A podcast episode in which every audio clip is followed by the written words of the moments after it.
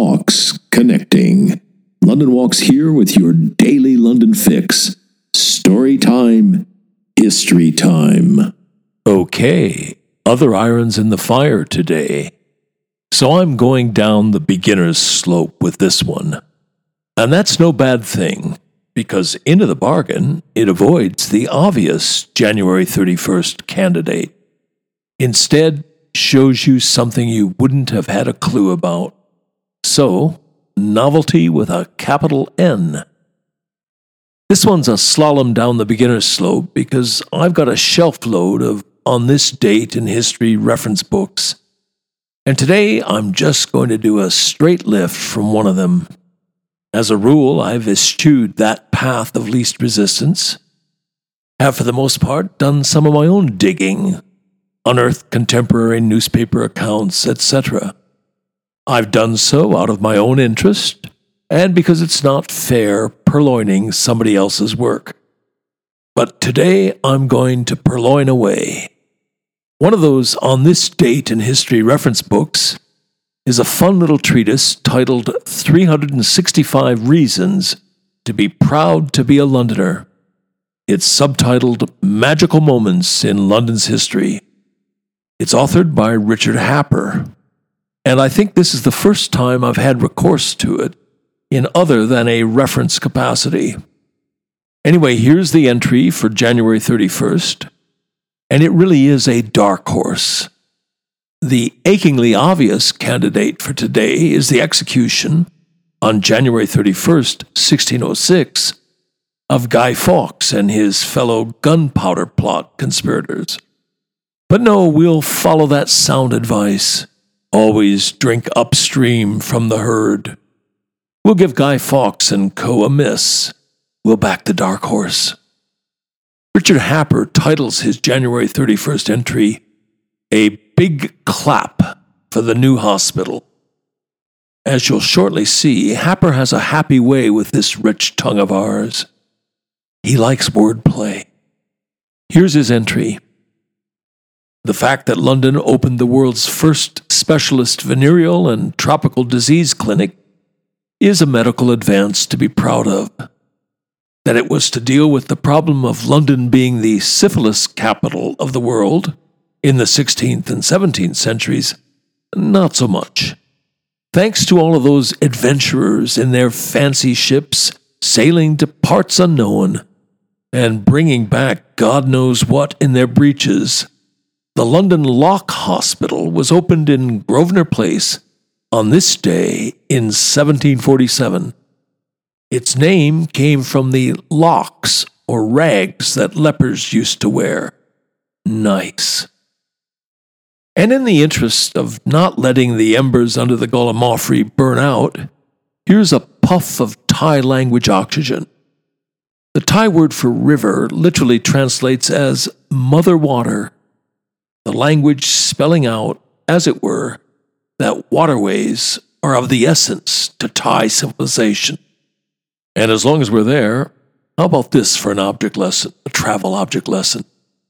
The last time we were in Bangkok, we were newbies, it was our first visit.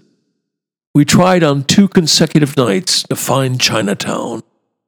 On the map, it looked like it was close to our hotel. We thought, let's see if we can find our way there.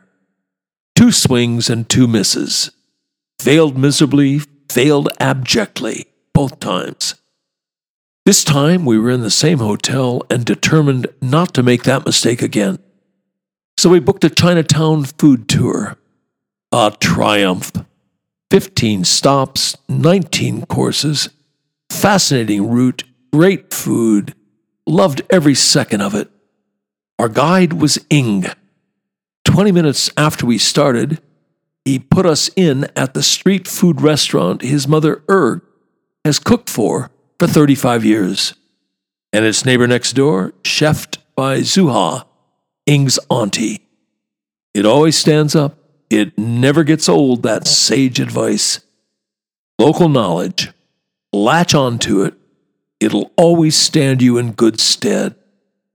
You've been listening to the London History Bulletin for January 31st, emanating from www.walks.com. home of London Walks, London's signature walking tour company, London's local, time honored, fiercely independent, family owned, just the right size walking tour company. And as long as we're at it, London's multi award winning walking tour company, indeed, London's only award winning walking tour company. And here's the secret London Walks is essentially run as a guides cooperative. That's the key to everything. It's the reason we're able to attract and keep the best guides in London. You can get schlubbers to do this for 20 pounds a walk, but you cannot get world class guides, let alone accomplished professionals. It's not rocket science. You get what you pay for. And just as surely, you also get what you don't pay for. Back in 1968, when we got started, we quickly came to a fork in the road. We had to answer a searching question Do we want to make the most money, or do we want to be the best walking tour company in the world? You want to make the most money, you go the Schlubbers route. You want to be the best walking tour company in the world, you do whatever you have to do to attract and keep the best guides in London. You want them guiding for you, not for somebody else. Bears repeating, the way we're structured, a guides cooperative, is the key to the whole thing. It's the reason for all those awards. It's the reason people who know go with London Walks. It's the reason we've got a large following, a lively, loyal, discerning following. Quality attracts quality.